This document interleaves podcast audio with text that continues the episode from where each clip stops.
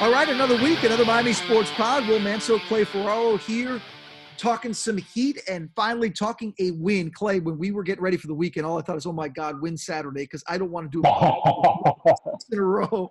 Was it, was it as simple as Jimmy Butler comes back, Jimmy Butler leads the way, and the Heat are fine? Oh man, it's it's starting to feel like that a little bit, isn't it? And I don't know if I would say fine. I, I certainly think that there's some things in that game that that you know some of the similar mistakes, some of the mistakes that we've seen over the last couple of weeks, kind of reared their ugly heads, and you know blew a big lead again late, things like that. And yet, I think the thing Erik Spoelstra said after the game is is there's just no analytic to measure what Jimmy Butler brings. You know, in addition to the analytics that do measure what he brings, but eh, what he brings, but the analytic as far as the confidence, the the winning plays, and and all of that stuff. And and so I, I do think that that is a major major part of it.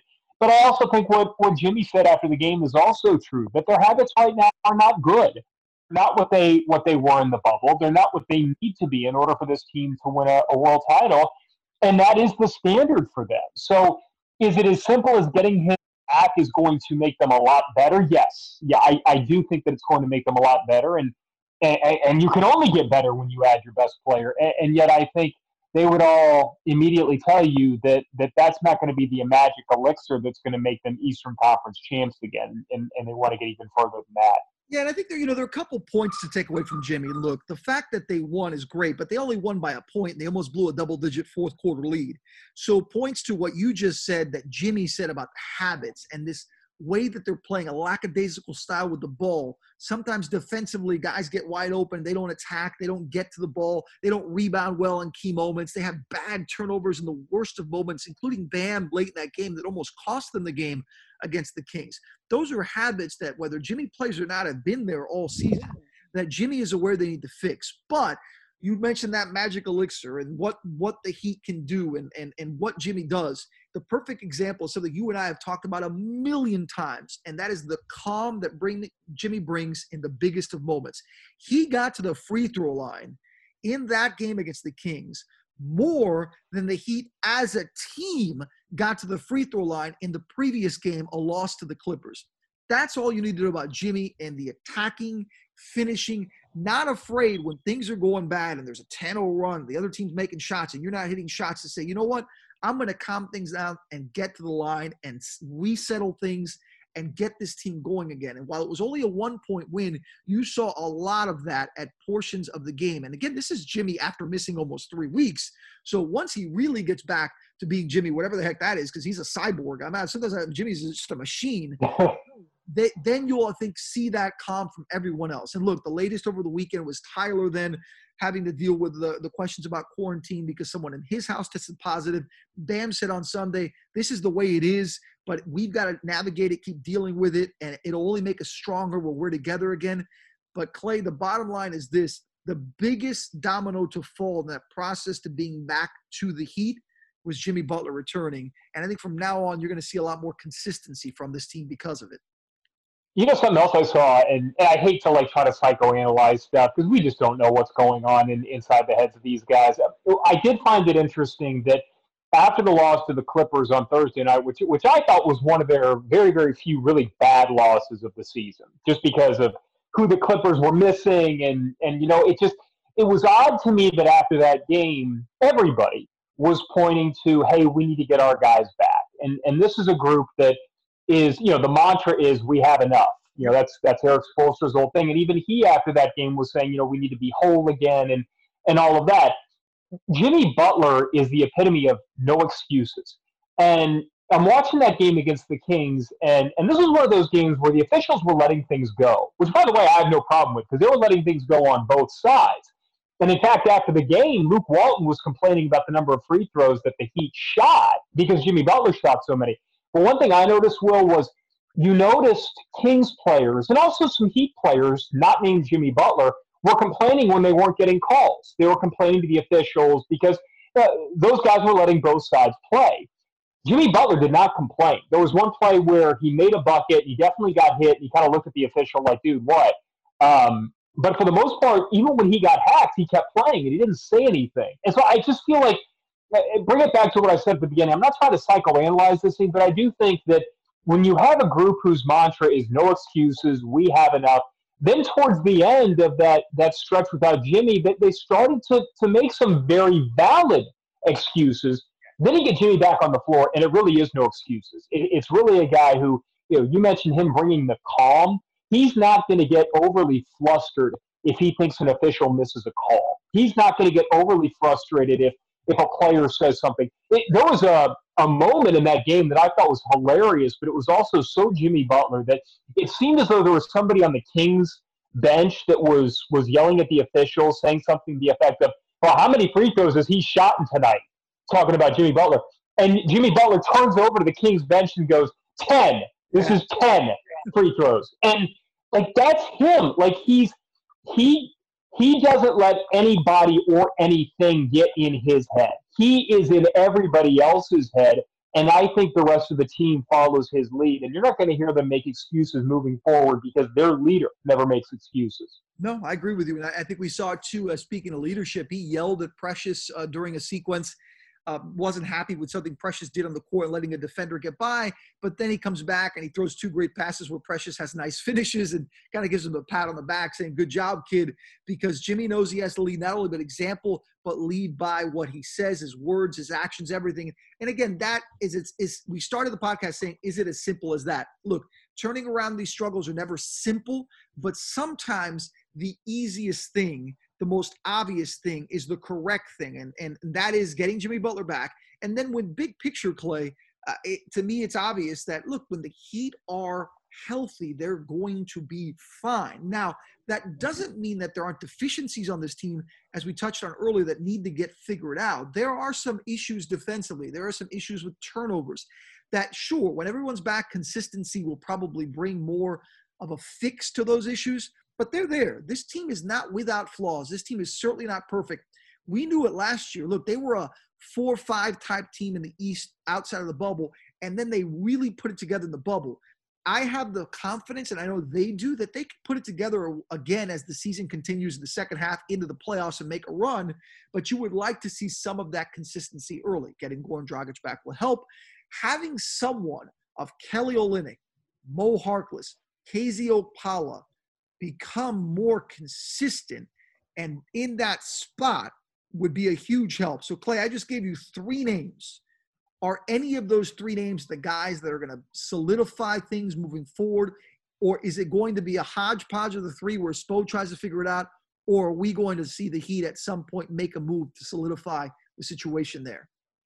Uh, you know what's crazy is you say all three of those names, and and I, not one of them jumps out to me. And and I think you go back to, to what happened in the bubble and you mentioned how they put it together. It's it's Jae Crowder. I mean, he was the guy who was that guy at that spot who solidified everything. And that's not saying that, that Jae Crowder is an all star level player. What it's saying is that he was a good you, fit. You need somebody who is consistent and and somebody who can just make the three that's wide open enough of the time to scare the other guys, but more importantly, can do so much on defense that, that you can play Bam at, uh, on the other team's five if the five is the bigger threat and let Crowder chase guys around on the perimeter. You can play Bam on on somebody else on the Bucks and and let Jae Jae Crowder get in Giannis's back for for a while. You know, I remember seeing him very vividly. You know, Giannis trying to back him down, and, and Crowder would body him up. And so like that's what they're missing. And and I don't know if that player exists on this roster right now. I think they were hoping that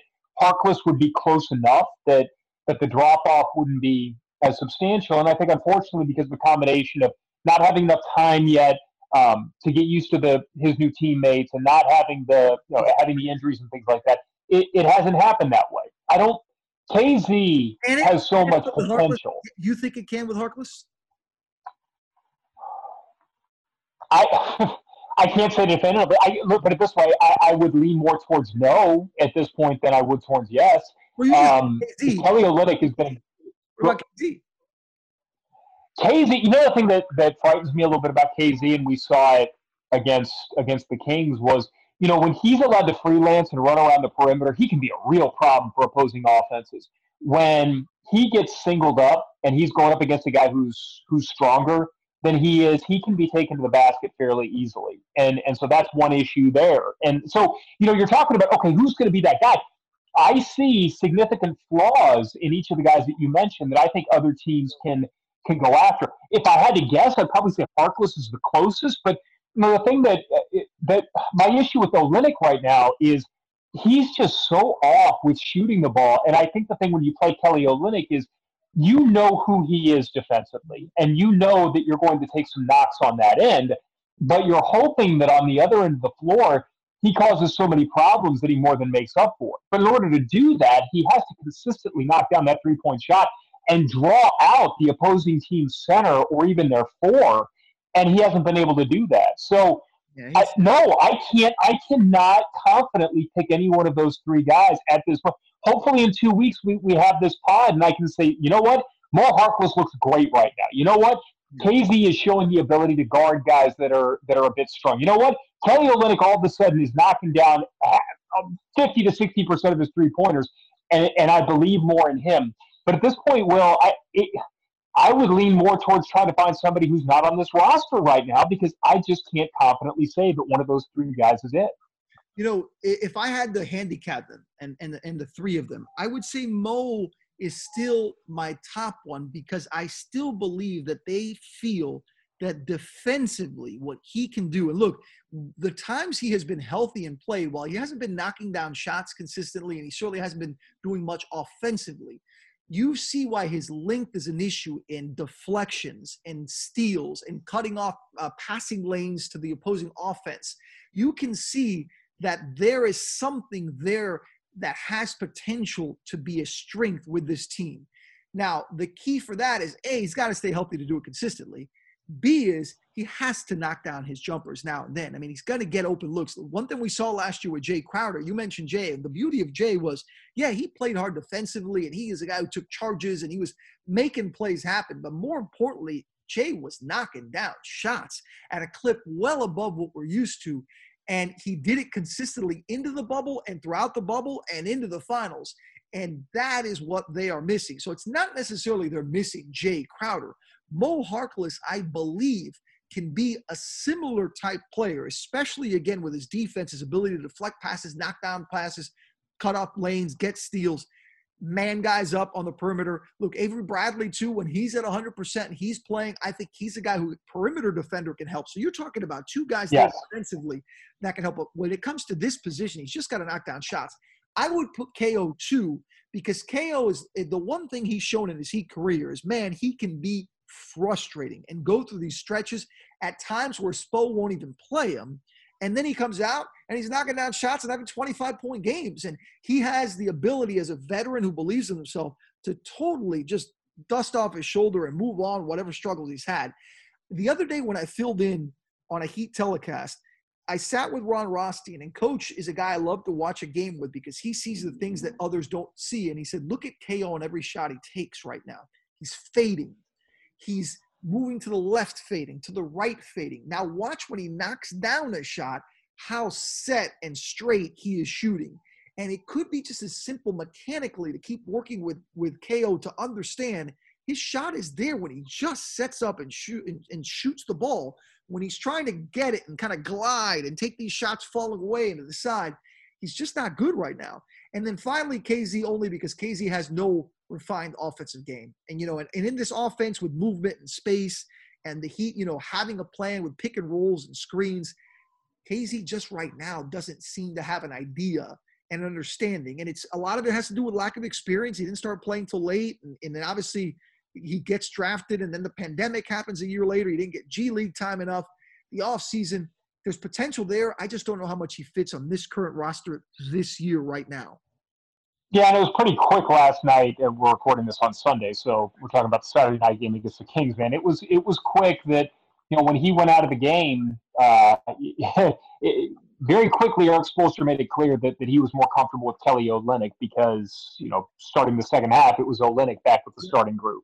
Um, so to me, that's that's pretty significant because Spo doesn't usually that unless there's an injury or unless there's there's something that he sees that uh, is significant and, and worth making that sort of a change. And you know, I I don't think anything has changed in how they view KZ Okpala. I, I certainly haven't heard anything to make me feel that way. But I think the the only, the, the difference is the timeline is not such where they can can just play him and allow him to work through whatever issues he may be having. Like this team is too important. This yeah. this group right now, you know, you hear Erik Spoelstra say it and, and Pat Riley as well that they owe it to Jimmy Butler to maximize his prime. And that means right now this team, what, six and 12, seven and 12, you, you, you can't afford to let games slip because you don't want to be, you know, last couple of games of the season and fighting your way, getting the playoffs and, and risk getting somebody hurt. So all that to say, you can't risk losing a game in January and February by, by letting KZ work through some of his issues because these games may end up being meaningful towards the end of the year. Yeah, the Heat aren't built that way. There's too much depth. There's too much talent. There's too much too many veterans on this roster when healthy to work through a young player learning the game and struggling. Again, it's not KZ's fault. It's just the way this unfortunate last couple of years has worked out, and given everything the uncertainty of COVID moving forward. By the way, moving forward, the Heat as we wrap up the Heat talk. Uh, in the new week, they've got Charlotte on Monday. Uh, if you're listening to after that, well, then you've got Washington back to back Wednesday and Friday, and then the Knicks back to back Sunday and into the following Tuesday. So when it comes to the Heat, you mentioned they're seven and twelve. Doing the whole they should win this game, that game thing probably doesn't work for a team that's five games under 500. But the next five games on paper all look very winnable. And certainly it'd be a stretch where it'd be nice for the Heat to get right again by, let's say, you know, you'd love to win all five, but winning four of those five and getting some sort of consistency going as then the schedule gets tougher after that. You've got you know Utah and the Clippers and all those and the Lakers later and, teams like that as the rest of the first half continues. So as the pod continues, Clay, I want to take a moment now to kind of refocus. Um, you know, I know on our Sunday show you did a big story on the Senior Bowl. And, you know, Brian Flores had the whole week to see the talent. We're going to talk plenty about the draft and the talent available. But the one story that will not go away is the story of Deshaun Watson. And there was a huge trade. Go figure. Two quarterbacks get traded for starting quarterbacks on NFL teams, and not one of them was Deshaun Watson over the weekend. Oh. each other, and that's Matthew Stafford of the Lions to the Rams, Jared Goff of the Rams to the Lions, multiple draft picks to the Lions, including first round picks uh, from the Rams, future first round picks. How does this change, you think, the whole landscape of what could be out there in return for Deshaun Watson, whether it comes from the Dolphins or elsewhere? I don't think it changes much, and and here here are a few reasons why. I think first and foremost, everybody's looking at the number of first round picks that went from L.A. to Detroit. It, none of those picks are in 2021. They're all future first round picks, and kind of the way that you do this thing is, um, you know, if you're Jimmy Johnson was the one that came up with the original draft value chart and kind of used them to, to assess a, a value to picks. And you basically treat future picks as one round later per year. So, in other words, you know, the yeah, the Rams quote unquote sent two first round picks to Detroit, but the 2022 first round pick is basically viewed as a second round pick, and the 2023 first round pick is basically viewed as a third round pick. So, you know, I know people are kind of like, oh my goodness, look at all the picks that went from. It's it's not the same value as getting a one this year, and it certainly isn't anywhere near the same value as you know if the Dolphins were considering giving up the third pick or the Jets were considering giving up the second pick. And here's the other thing that's going into this: at least one, maybe two of those picks was just so Detroit would take Jared Goff's horrendous contract off of the Rams' hands. And so there's there's a lot more going into this than simply that quarterback for quarterback and a lot of picks, it was Jared Goff's contract was not an asset; it was a liability. Um, and, and, in addition to that, you had the, the, the former personnel guy from LA, who's now the GM in Detroit. So you add all those things up, and so I, I just I think that trade was more of an outlier than the Deshaun than than the typical quarterback market, and certainly how it's going to apply to the Deshaun Watson situation. So if you saw that, you saw the number of picks going from one side to the other, and it, you, oh my goodness, what's this going to cost if the Dolphins want Deshaun Watson? It's it's not going to matter. I mean, the the price for Deshaun Watson is what it's going to be, and that's that's going to be multiple first round picks, maybe multiple first round picks in this upcoming draft, and and that's no different than it would have been before the Stafford for Goff trade. Yeah, and I will say this: I not much has changed. You're right, and I will say this: I think the market for Deshaun Watson is clear. I know the Texans, their new GM came out and said, look, we're not trading him. We want him. And of course, it's, you know, what else are you going to say? I mean, you're not going to come out and say, yeah, we're going to trade him. Uh, if you're going to do it, you're going to do it because you get blown away by an offer. I think it's safe to assume that three first round picks is the start. Doesn't mean it's the finish, but three first round picks is the start. And if you're Brian Flores and Chris Grier, the Dolphins organization, you just have to say to yourself, you know, that's where it starts. That's not just going to be what it takes, but that's where it's going to start. And you have to think to yourself, okay, is that where I want to go? Do I want to give up 318 in next year's first to start and then get into all the, you know, a player or two or a third or a second or whatever other combination it goes? I think that's where, you know, as much as we've talked about this deal, I think you just have to set it there and say, where would I go with this and do I think I can get there? And I think you'll immediately know if it's worth it, you know, because I know one thing the Texans are not going to give away Deshaun Watson. I know people say, like, well, you know, he, he doesn't want to be there. He has no trade clause, all these things. You know what? Uh, Texans have an organization to run. And I know that, you know, with Bill O'Brien there, they made some awful deals, but I don't sense that that's going to happen now and that they're just going to say, hey, give us a first and a player or two first and you're, you know, give us three and 18 and you're done. That's just not the way it's going to work for Deshaun Watson, a player of his caliber.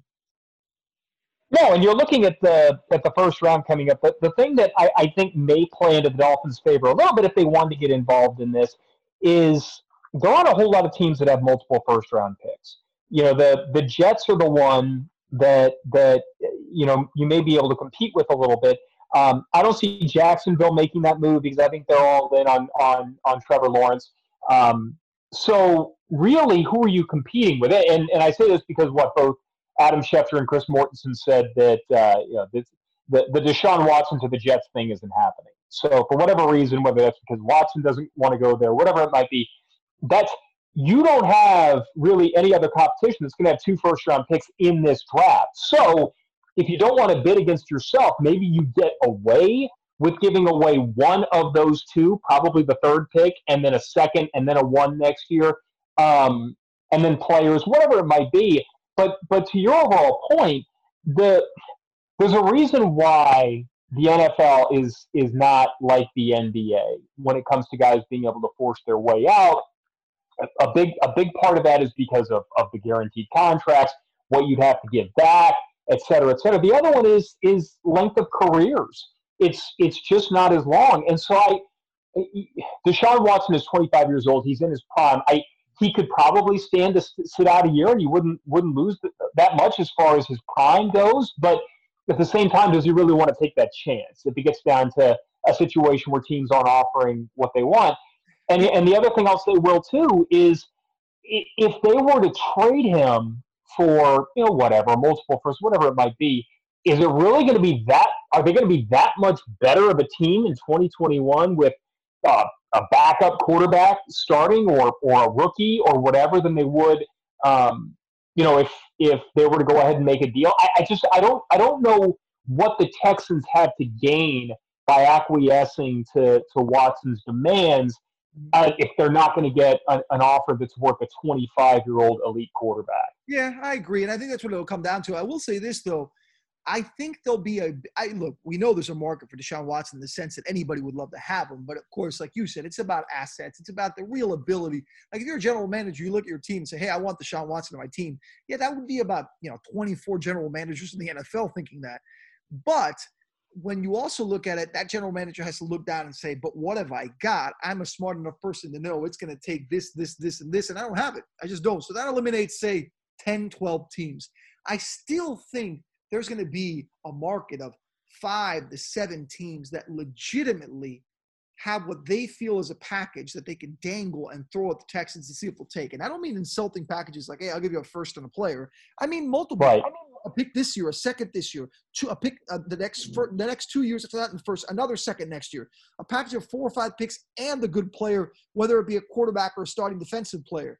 I do think that there are teams out there that would throw that offer, and it's just going to come down to whether the Texans are going to go ahead and say, "Yeah, let's do this." But again, you heard. Look, the last thing you want to do as a new general manager is just come in and say, yeah, we're not going to do this. And then a month later, you trade your franchise quarterback, a guy who the city of Houston right. loves, a guy who does so much charitable wise, a good, genuinely good person that's the face of the franchise. That'd be a big blow. On top of, let's not forget, the Texans are also going to part ways at some point with J.J. Watt this offseason. So now you're talking about the face of your franchise on offense and the face of your franchise for the last decade on defense. That's a big blow to a regime that is just starting. These are the three that I would look out for. Uh, if, if Miami fans want to, if they really want Watson, these are the teams that I would be concerned about San Francisco, Carolina, Atlanta. If I'm not mistaken, uh, Watson's from Georgia. Um, know if it's the Atlanta area, but I think he's he's from Georgia, so he would be going home. Uh, Carolina is a team that has a higher pick that could entice Houston, um, and they're also not overly committed to Teddy Bridgewater at this point. San Francisco is the one that makes probably more sense than any of them because you go there and that's an instant Super Bowl contender, maybe even the favorite in the NFC. I mean, immediately, like I, I watch those guys and I'm like, man, they're going out there and they're winning ball games with with Nick Mullens. They went to the Super Bowl with Jimmy Garoppolo. Imagine what they could do with Deshaun Watson. So, like that San Francisco to me, low key, is the one that if I'm a Dolphins fan and I want Deshaun Watson, I'm hoping that San Francisco doesn't call and say, all right, you can have our first this year, you can have our first next year, and Nick Bosa. You know, like there's there there are things that San Francisco could offer that I don't know that the Dolphins could trump without giving up quite a bit. And you know, three first rounders, including their number three pick. So you mentioned the market. The market's going to be very very strong. Um, and it's going to be a matter of, you know, if you're Deshaun Watson, those three situations I mentioned to be attractive. What I'm thinking, Clay, is just the market of teams that that really do have a chance. Not just the market of interest, but right, right, right, right. Yeah, yeah. And, and I think that's those are just three that jumped out to me that could not only have a chance because of what they have, but also because I think they would be attractive to Watson. Like you go to you know Carolina, work with Joe Brady. You go to uh, San Francisco and, and you're an instant Super Bowl contender, Atlanta going up. Like he would weigh, I could see him without getting inside his head. I don't know the man, but you could see him waiving his no trade clause to go those places. Yeah, no, I agree with you. And I think, again, there will be opportunity there. I think the Dolphin fans that are thinking that, hey, this is dead, Brian Flores and Chris Grier are happy with Tua Tagovailoa, they're not going to even look and inquire. I, I, think you're wrong. I do. I think you're wrong. I, now, the part about loving Tua, no, I, I don't think that's wrong. But we said it over and over you can love a player and be happy with a player and understand that that player can be upgraded. It goes for about 98% of players in the league. You know, that there are isn't someone that's better than them. You know I mean? They're only the elite few that you could say those are the greats, any team would want them. Everyone else, for the most part, is expendable to a degree and replaceable to a degree. And I have no problem with the Dolphins inquiring to try to improve in the most important position in football if they can. Again, Clay, I think you'll agree with me on this. Doesn't mean I don't have faith in Tua. I do. I love Tua. We've been on the Tua train since day one. Heck, since before day one, we were screaming tank for Tua. So I, this isn't an anti-Tua stance. It's just like I want the Dolphins to get the best quarterback possible stance. I have a lottery ticket that that I think is going to cash in for ten million. But if I have another lottery ticket sitting here that I scratched off and and shows me ten million dollars, then I'm gonna I'm gonna take the one that I've already scratched off. You know, that's, it's, a, it's, way, that's a hell way to put it. That is the literal yeah, I, simplest way to put it. Yeah. Yeah, yeah. So I, again, it's I think versus I know. I love it. That's the way. That's the way we're gonna end the pod because I think that's I think Dolphin fans. When you take away from this conversation, that's what you take away. Doesn't mean it's gonna happen. Doesn't mean it's not gonna happen. Just understand why it could happen because the Dolphins have to do their diligence and and look and find out and see ways to continue to improve this team. And if it's too much, then they move on. That's it. That's it. All right. That is it. That's it for the Miami Sports Pod. Hopefully, uh, Clay, next time we talk, the Heat will have a five-game winning streak. Uh, we'll find out. What you think? Yeah, five. Ga- I'm gonna. You know what? Let's end it with that. The Heat are gonna win the next four. How about that? Ooh. The Heat are gonna win every game. Oh, I heard that. I heard that. Let's end on a. All right, I'm on that bandwagon too. By the way, I I, I think so too. I, I think they're about to turn this thing Double around. that. We both feel that way. Listen and subscribe. So if they lose their next three, it's our fault. We will take the blame on that one. Yeah, how about listen and subscribe? You already listen, subscribe to the pod, and if they do it, then you have to invite your friends to keep subscribing to the pod. If they don't do it, then you never have to listen again. There you go. That's our that's our deal. There's our handshake GM deal. That's the way it works. Yeah. Appreciate listening to Miami Sports Pod. We'll talk next week when the Heat are on their five game winning streak.